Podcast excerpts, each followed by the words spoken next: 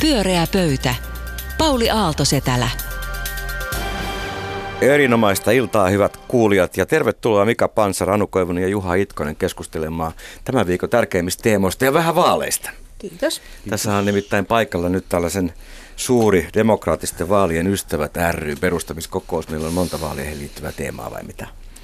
Ensimmäinen kysymys hei teille onkin se, että me kun odottelemme ensimmäistä kunnon vaalitenttiä, mikä on Ylellä huomenna, niin siihen saakka olemme joutuneet paitsi keskustelemaan tästä keskenämme ja Twitterissä, niin tekemään useita vaalikoneita.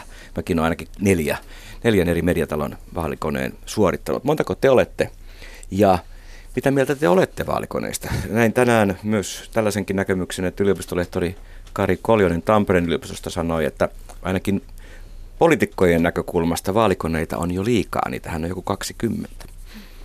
Anu. No mä oon tehnyt kolme vaalikonetta ja, ja tuota, Mä johdan. Sä johdat ihan selvästi. Mä en ole vielä ehtinyt ihan, ihan kaikkia tehdä, mutta musta ne on siis mielettömän kiinnostavia sen takia, koska niistä saa lukea argumentteja. Se on musta vaalikoneiden paras puoli on se, että, että on se ihan kiinnostavaa nähdä, että mitä puoluetta koneet ehdottelee, että minkälaiset, miten ehdokkaat sinne asettuu. Mutta mun mielestä se on ennen kaikkea kiinnostavaa nähdä se, että mitä argumentteja siellä Se on. on Ja. Hufvudstadsbladetilla on ihan loistava semmoinen, jossa ei ole ehdokkaita, vaan pelkästään puolueet. Ja siellä oli tota, välillä saa ihmetellä kysymyksiä, mutta Hysiksellä oli tosi hyvät. Se, se on kyllä yksi parhaista koneista munkin mielestä. Mika? Mä oon tota järkyttynyt, että miksi mun koneessa siis kahdessa testissä tullut ihan vääriä puolueita, vääriä ihmisiä. Tee silloin aina uudestaan. niin mä yritän, mun täytyy varmaan tuohon Ylen uuteen koneeseen tutustua, jos sieltä löytyy se, jota mä haluan äänestää. Et tota, mutta onhan se semmoinen niin pedagoginen väline, että ihmiset niin miettii näitä kysymyksiä, mutta mut musta nuo monet kysymykset on kyllä ihan hölmöjä, että, että luultavasti sen takia olen ajautunut väärään puolueen kannattamaan vaalikoneessa. Niin miljoona äänestäjää kai päättää vasta äänestyspäivänä, ketä äänestää, Mut mutta vaalikone ei taida ei, vaikuttaa ei, ei siihen vaalikone paljon. kyllä ratkaise. Ei Niin, paitsi, paitsi Juhan. Niin en tiedä, siis mulla on pyöreä nolla va- vaalikonetta takana, että en tiedä onko me nyt luisumassa kohti nukkuvien puoluetta tässä. Tai En sä tiedät, sen. sä tiedät jo, ketä Älä nyt, vai? kun siis Sami Bori sanoo just sanoo y- y- Ylellä tammikuussa uutisessa, että vaalikoneella on iso merkitys etenkin nuorille äänestäjille. ja Niin, Niin, sä niin. sä iloinen edustat nuori. nuorisoa tänään täällä. Tosin kuulijoille tiedoksi, että hän on ainoa pukuun pukeutunut ihminen tässä Kyllä mulle piruillaan, koska aion tuoda nuorisoaiheen esiin. niin Olen pukeutunut hyvin niin kuin nuoriso pukeutuu. No hyvä, mutta siis me demokratian suuret ystävät ja kriitikot suosittelemme ehdottomasti käyttämään vaalikoneen mahdollisuuksia ja vertailemaan niitä keskenään. Anu, mistä puhumme seuraavaksi? No sotesta tietenkin. No niin. Sotesta tietenkin. Sote kaatui ja hallitus erosi. Ja nyt meillä sitten on tietysti keskustelu, joka ei varmaan heti loppu siitä, että miksi äh, niin, kuin niin pitkään monen eri hallituksen valmistelema sosiaali- ja terveyspalvelujen uudistus ei vieläkään valmistunut. Ja äh, uusin tämmöinen puheenvuoro tähän ehkä saatiin tänään aamulla Helsingin Sanomissa vieraskynä kirjoitus äh, THLn terveyden ja hyvinvointilaito- hyvinvoinnilaitoksen pääjohtaja Marina Erhola ja Helsingin yliopiston sosiaalipolitiikan professori Heikki Hiilamo kirjoittivat otsikolla Tärkeä uudistus viivästyy taas. On järkyttävää, jos suomalaisten suurin uhka on toinen suomalainen. He asettu vastustamaan sellaista kertomusta, että sote kaatui, koska asiantuntijoita ei ole kuunneltu. He sanoivat, että asiantuntijoita todellakin on kuunneltu, mutta ongelma on se, että, ja nyt mä siteeraan, julkisuutta hallitsivat uudistusta periaatteellisista tai intressisyistä vastustaneet asiantuntijat, joille olisi kelvannut vain valmistellun mallin hylkääminen. Eli tämä on niinku heidän, heidän pointtinsa tässä kirjoituksessa, mutta sitten he myös toteaa, että on tämmöinen prosessiongelma. Me ollaan kuultu myös hallituksen, hallituksen piiristä monen sanovan, että on prosessiongelma, että valmistelijat eivät saaneet riittävän selkeää tietoa perustuslain mukaisuudesta tarpeeksi varhain. Ja tämän takia se ää, tuota, ää, uudistus, uudistus epäonnistui. Ja mun kysymys teille, ää, arvon, arvon pyöreän pöydän panelistit, on se, että millainen käsitys teille on jäänyt? Onko teille jäänyt sellainen käsitys, että asiantuntijat on ollut yksi äänisiä tai eri äänisiä, tai että mi, mi, miten tämä keskustelu on mennyt ja miten te ajattelette, että minkä olisi muututtava, jotta reformit jatkossa saataisiin toteutettua? Koska Hiilamon ja er- Erholan pointti on se niin, että tämä on niin kuin suomalaisen e- yhteiskunnan epäonnistuminen. Niin, siis tota, sekava kuva. Tietysti koko prosessista on jäänyt niin kuin varmaan, varmaan kaikille sekava ja monipolvinen.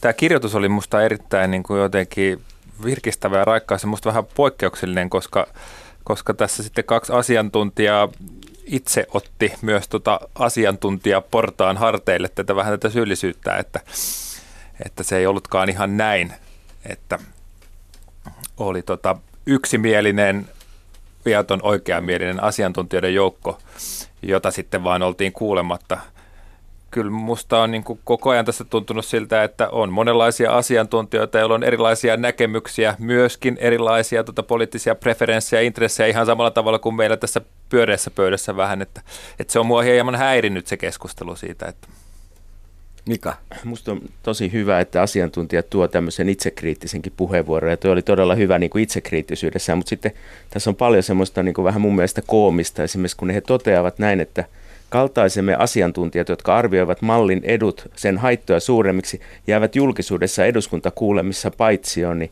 tänään on sosiaalisessa mediassa poimittu erilaisia Heikki Hiilamon lausuntoja kautta aikoja, ja siinä hän on kyllä ollut itse osa tätä keskustelua, että mä vähän ihmettelen, että miten he kokevat jääneensä jotenkin varjoon tässä keskustelussa ja paitsi on. Ja sitten toinen, mitä mä, mitä mä tota, niin kuin kritisoisin tässä jutussa on, että he toteaa, että tätä...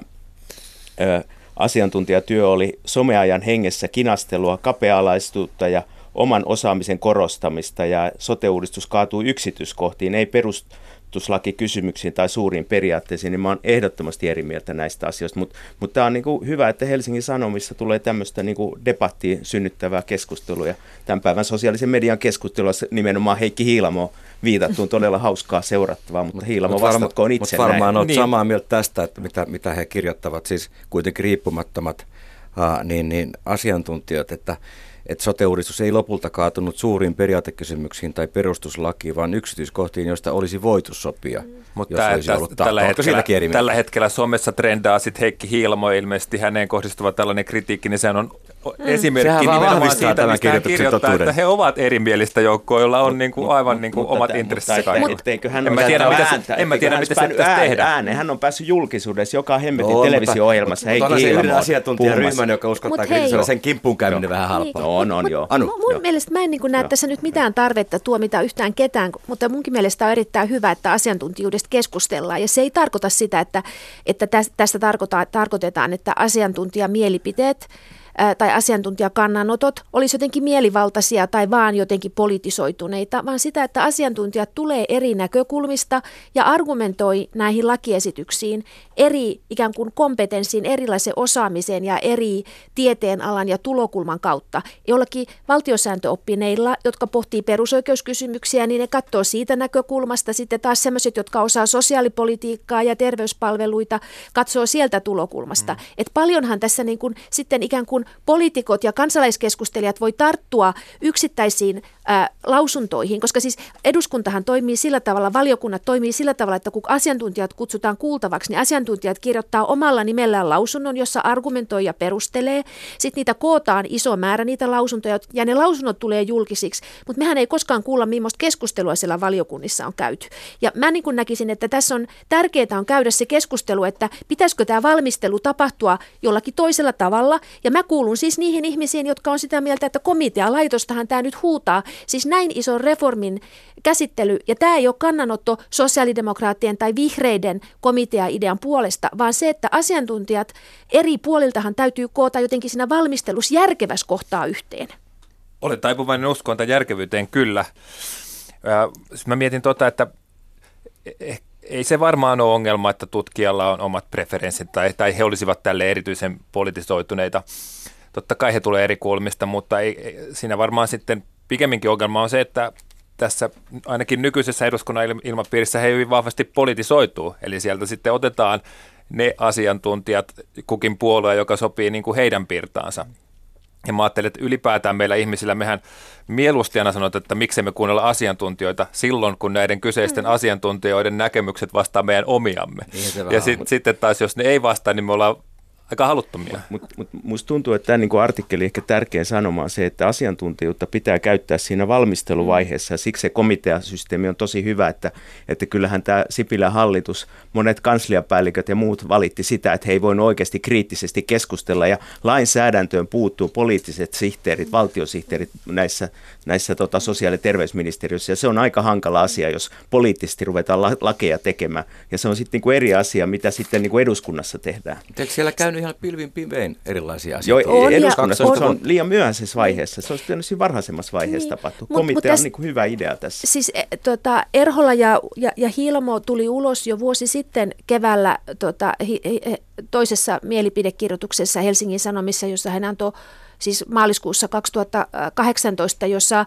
jossa he kertoivat, että ikään kuin asiantuntijoiden keskinäinen konsensus on rikkoutunut. Et siihen mm. asti niin kuin asiantuntijat oli hyvin yksimielisiä. Ja sitten tässä viimeisen vuoden aikana tai puolentoista vuoden aikana tapahtui tällainen niin kuin mielipiteiden jakautuminen. Että et, et, et voidaan kysyä, että mikä on se prosessi, joka olisi voinut auttaa sitä, että nämä asiantuntijat mm, olisivat mm. yhdessä päätyneet johonkin järkevään kompromissiin poliitikkojen kanssa. Ja, sitä mä toivoisin. Ja mä muistan, että Hiilamo on tuonut kantansa julki niinkin, että mekin on muistaakseni keskusteltu Kyllä. täällä siitä ja se oli silloin, kun hän sanoi, että sote hänen mielestään kannattaa ka- kaikki mm. ne puutteineen niin kuin viedä maaliin. Kyllä, joo.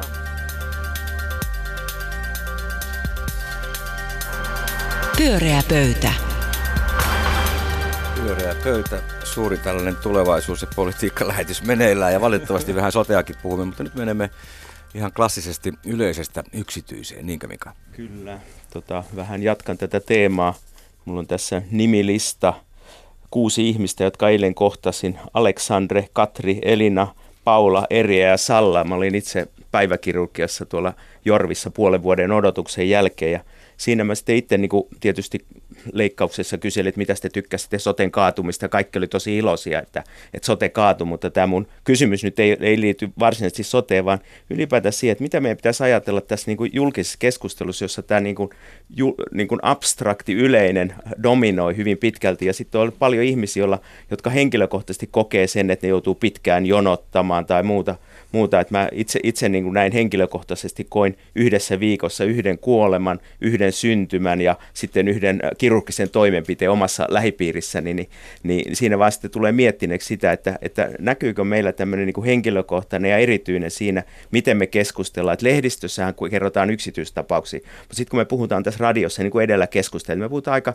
yleisesti. Ja sitten mm, se on aika on, turvallista. Niin, se on aika turvallista. Ja voisiko ajatella, että, että myös asiantuntijat tunnistaa sen oman erityisyytensä, että tämän viimeisen viikon omien kokemuksen jälkeen, niin mulla on hyvin erityisiä intressejä, jotka mä osaan kyllä toki pukea miljardeiksi tai abstraktiksi sanoiksi. Eli, eli pitäisikö me enemmän niin tunnistaa tavallaan tätä erityistä tässä, tässä esimerkiksi sote-keskustelussa? Onko tämä liian abstrakti kysymys? Kyllä mä luulen, että mä pääsen kiinni. Siis ainakin näiden ihmisten tuntemuksiin, mitä he on sulle sanonut, oliko niin, että moni oli niin tyytyväinen, että sote, sote kaatu? Kyllä, erittäin. Niin, oli jo, melkein jo, taputuksia jo, tuli kyllä, keskellä kirurgista jo, Siis mä en missään vaiheessa oikein osannut enää tietää, mitä tästä pitäisi ajatella. Huomasin, kun se kaatui, niin mä olin silleen nyt aika tyytyväinen, ettei niitä ihmeellisiä maakuntamalleja tullut. Mutta tota, sitten kun sitä tunnetta analysoi syvemmin, niin sehän on justiin, että asia, joka pitäisi tehdä – jäi edelleen tekemättä. Niin ja sehän on niin kuin surkeeta. Ja, ja silloin, silloin just tämä pullonkaula, että ihmisten niin kuin pitäisi saada tasa-arvoista hoitoa, niiden pitäisi päästä hoitoon nopeammin.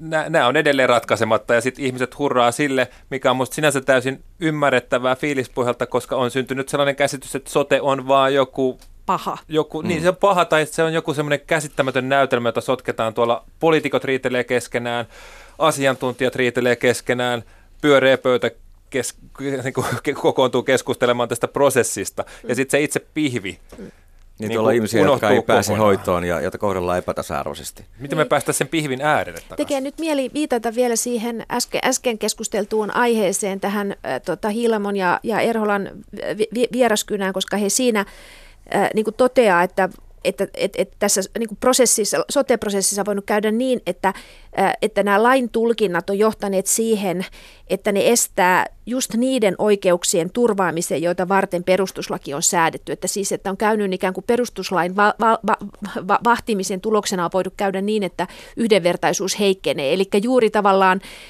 kun yksityiset intressit tai erityiset intressit, niin kuin suurten kaupunkien intressit, ne saa ohjata meidän tuntua täällä Helsingissä. Meille, niin me tempaudutaan mukaan siihen, että tämä on meille tosi huono tai Uudellamaalla tosi huono, niin me, se antaa meille niin kuin sen yksityisen kokemuksen kautta myös sitä tukea, tu, tukea, että, tuota, että tämä on varmaan niin kuin nyt huono tämä, mitä ehdotetaan, vaikka sitten voi olla juuri sellaisia argumentteja, jotka tulee niin kuin ajattelee koko Suomea, mm, jotka, mm. jotka argumentoisikin sitä meidän fiilistä vastaan. Että kyllä mä näen, että asiantuntijatiedolla on hirveän tärkeä merkitys myös uskaltaa puhua kokemusta vastaan. Ja sitten oppositio ei halunnut tätä sotea, koska se oli keskustan ja kokoomuksen tämän hallituksen sote. Ihan sinänsä ymmärrettävää. Oppositio oli hyvin taipuvainen kuuntelee näitä niin kuin tiukimpia perustuslakitulkintoja no, tässä. Ne oli ne asiantuntijat kelpasivat, nyt mutta nyt kääntyykö tämä sitten vaan ympäri, että nyt oppositiopuolue tekee omaa soteensa seuraavat neljä vuotta ja tätä niin kuin nythän, nythän meillä ei ole mitään vastustaa. muuta kuin oppositiopuolueita. Ai niin, ihan nyt, nyt, nyt meillä on kyllä jännä tilanne, se on totta. Tämä on autuas tilanne Komiteoiden komitea. Mutta mut jos, jospa niin kun, nyt kun mulla on tätä kokemusta tältä viikolta, niin jos, jospa sieltä ihan tavallista kokemuksesta esimerkiksi voisi nostaa sen, että kuinka törkeää, että jossain Lapissa joutuu matkustaa ambulanssilla pitkän matkaan synnytykseen. Että kyllä se oikeasti, että tässä mun lähellä olevassa tapauksessa niin 20 minuuttia ambulanssin tota, sairaalan tulon jälkeen tapahtui synnytys. Niin mm. jos ajattelee, että jossain muualla päin Suomeen, niin onhan tämä, tai, tai sitten täällä niin kuin kiru, kirurgisessa toimenpiteessä, kun mä seuraan sitä tiimityötä, että ne ihmiset viihtyy siinä sen takia, että ne viihtyy siinä tiimissä. Että se on niin kuin hienoa, mm. hienoa puhua. Tai sitten tuossa Lassilassa on tämmöinen Maria-koti, jossa, jossa mun anoppi oli, jossa, jossa hän kuoli, niin ihan mahtava niin kuin palvelu. Ja se just se, että ne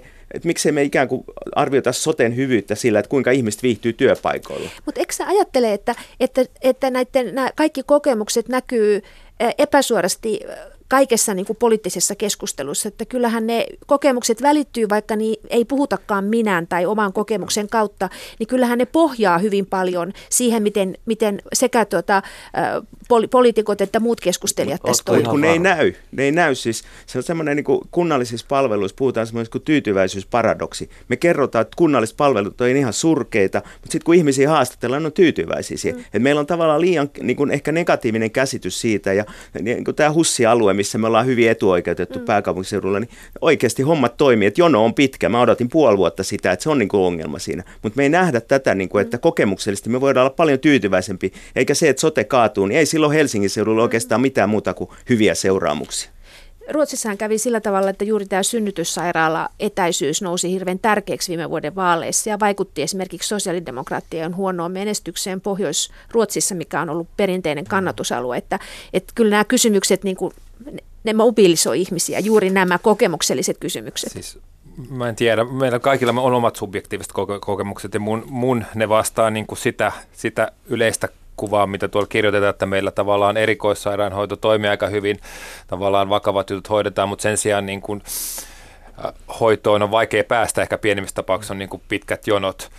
Että et tämä oikeastaan vastaa, siis mähän olen ikuisesti kiitollinen tälle valtiolle ja sen terveydenhuoltojärjestelmälle siitä, että meillä on, on tota, hyvin ennenaikaisena syntyneet kaksoset, jotka oli tota, pari kuukautta hyvin kallissa hoidossa mm. ja hyvässä hoidossa. Se on todella hienoa Suomessa. Ja samaan aikaan sitten, sitten kyllä kieltämättä niin kun tappelee jotain hammashoitaja-aikaa ja sitten pyörii siellä puhelinpalvelussa, että miten, miten niin kuin tällainen näin pieni asia voi olla, että tämä ei toimikaan nyt ollenkaan. Mm. Se taisi olla täällä Helsingissä joku iso softavirhe. Mm. Että sen niin, että se oli vissiin tämmöinen selitys. Mutta kyllähän esimerkiksi onhan se kiinnostavaa, eikö se ole sellainen kokemusasiaan liittyvä äh, kysymys, että, että, että meillä on niin tämä pyhä lehmä on tämä äh, työterveyshuolto.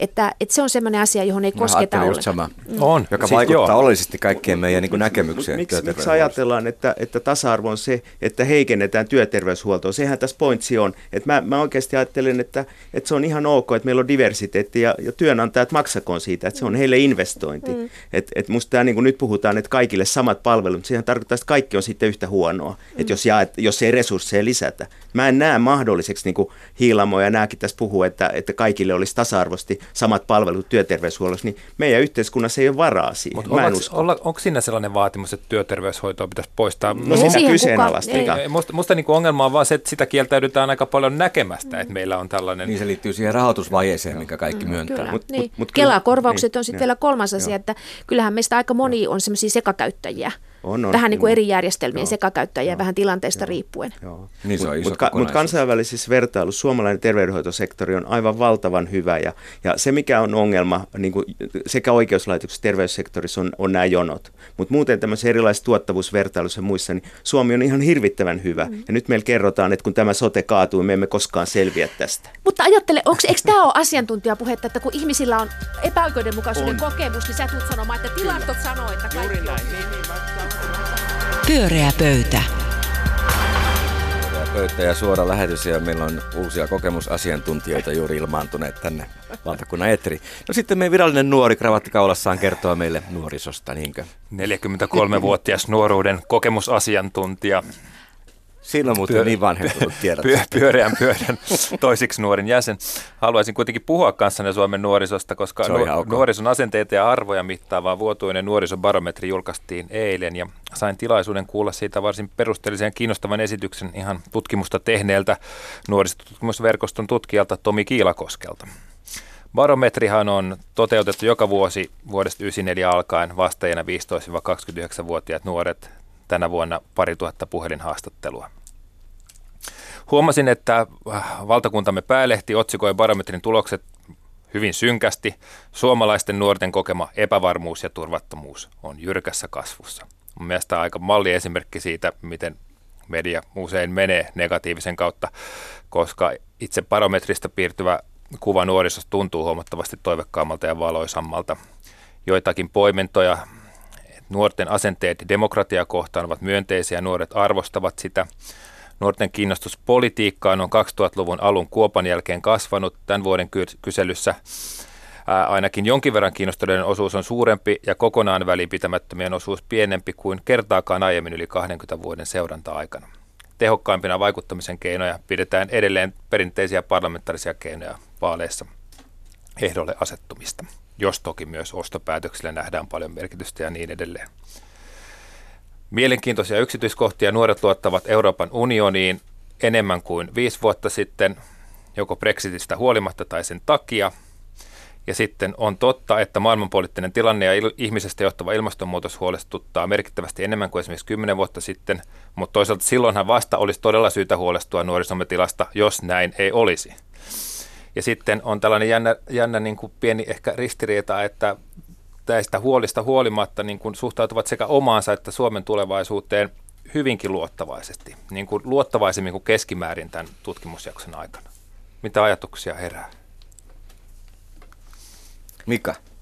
Mitä ajatuksia herää, kun nuoret luottavat tulevaisuuteen, vaikka no, se otsikoidaankin no, no, toisin? No, ensinnäkin täytyy niin kuin mainostaa, että kun tässä taustalla tätä pitkään on tehnyt nuorisotutkimusverkosto, että Suomessa on tämmöinen hyvin erityinen eri yliopistojen tutkijoita yhdistävä verkosto, joka saa ihan erillisrahoitusta ja sen takia tämmöisiä pitkäaikavälin seurantaa voidaan tehdä. Että, ja ne kaikki ja, vanhatkin raportit on luettavissa. Ky- ky- kyllä, ja sitten kyllä. tässäkin oli tekijänä tämä tuleva lapsiasiavaltuutettu Elina Pekkarinen yhtenä tekijänä, että se on niin kuin tosi hyvä, että me Suomessa on tämmöinen niin kuin perinne, mutta, mutta kyllähän monen kertaan tässä pyöreässä pöydässä on keskusteltu nuorisossa ja aina päätytty siitä, että meillä on todella hyvä nuoriso. Ja kyllä se taas nyt, kyllähän taas niin kuin tämä kertoo Älä siitä. Älä hyvää keskustelua. En, en, en voi mitään, mutta on ihan mahtava. Pitäisikö sun nyt tuoda se epäilys, mitä sä puhuit tuolla lämpiössä, että sä et usko, että on olemassa mitään nuorisoa? Ni, niin siis... Tähän, Pohja pois. Okei, okay, siis se, että puhutaan, että on tämmöisiä jotain uuden digitaaliajan nuoria, jotka osaa kaikkea, pystyy kaikkeen, niin maailmassa on paljon tutkittu tämmöistä ja semmoisia natiiveja, digital natiiveja tai näitä ei niitä ole olemassakaan. Että meillä on niinku tavallaan hirveän semmoinen stereotyyppinen mm-hmm. kuva ja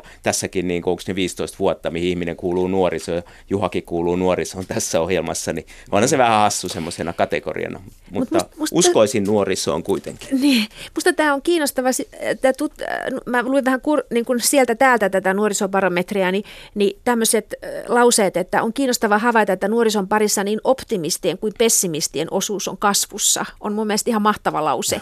Eli tavallaan se ikään kuin yleinen äh, ikään kuin äh, yh, yhteiskunnan tavallaan erilaistumis, osa puhuu sitä polarisoitumisena tai eriarvoistumisena, se näkyy niin kuin myös tässä, että täältä on hirveän vaikea löytää sitä tyypillistä nuorta tai sitä yhtä asennetta. Ja siinä mielessähän tämmöinen kysely on, on niin kuin mm. mahtava. Että to, mutta totta kai se lämmittää keskikäisen sydäntä ajatella, että et, et, et, et, että yhä useampi nuori vaikka kokee niin kuin ahdistusta ilmastonmuutoksesta ja maailmanpoliittisesta tilanteesta ja kansainvälisestä terrorismista, niin sitten kuitenkin maailman tulevaisuuteen suhtaudutaan keskimäärin aikaisen, aiempaa optimistisemmin. Mm, niin mm. kyllähän sitä niin kuin haluaa mielellä ajatella, että onpa kiva, että ne niin kuin suhtautuu tähän, että tässä on jotain tehtävissä.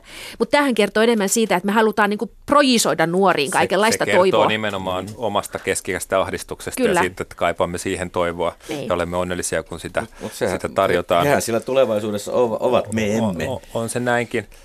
Ja tota, se on kyllä totta, ja mitä tämä tutkija Kiilakoskikin korosti, että, että, että kyllä nimenomaan tämä osallisuuden kasautuminen ja toisaalta sitten niin kuin osa nuorista syrjäytyminen näkyy kyllä näissäkin tutkimuksissa, että, että, että kyllä siellä nähdään myös niin kuin mm. pessimismiä ja, ja tota, tietyllä tavalla syrjäytymistä toivottomuuttakin niissä vastauksissa. Et onhan yksi asia, jos me aloitettiin tänään vaaliintoilulla, niin kyllähän siis Hanna Vas ja, ja, ja muut äänestämiseen ja eriarvoisuuteen syventyvät tutkijat niin on, niin puhuu, puhuu jatkuvasti siitä, että kun se osallisuuden kokemus periytyy, osattomuuden kokemus periytyy ja myös niin kuin esimerkiksi äänestäminen ja, ja, ja demokratiaa osallistuminen, niin onhan ne niin kuin, hil, miten me ei niin kuin tätä se, miten me ei pystytä tähän puuttumaan? Onhan tämä aika niin kuin pelottava kiinnostava asia, joka, joka, joka liittyy tähän nuorisobarometriin. Niin, tuli että peruskoulu ei yhdistä myöskään, eikä pysty auttamaan siinä, että jos on jotenkin poikien niin syrjäytymistä. Mä, mä, kun mä puolustan nyt tätä kokemusasiantuntijuutta, niin mulle Jyväskyläläinen suomen kielen opettaja lähetti aika kriittisen tämmöisen sähköpostiviestin, kun mä oon puolustanut, että sosiaalinen media on suuri demokraattinen yhtenäistävä asia. Hän kertoi kyllä todella niin kuin karmeita tarinoita koulusta, että miten nuoret ei enää uskalla oikein tehdä mitään, kun ne pelkää, että se leviää sosiaalisessa mediassa ja muuta ja mitä pornosivuilla ja muilla tapahtuu, että et, et, et, et tavallaan voi olla taas että se spesifi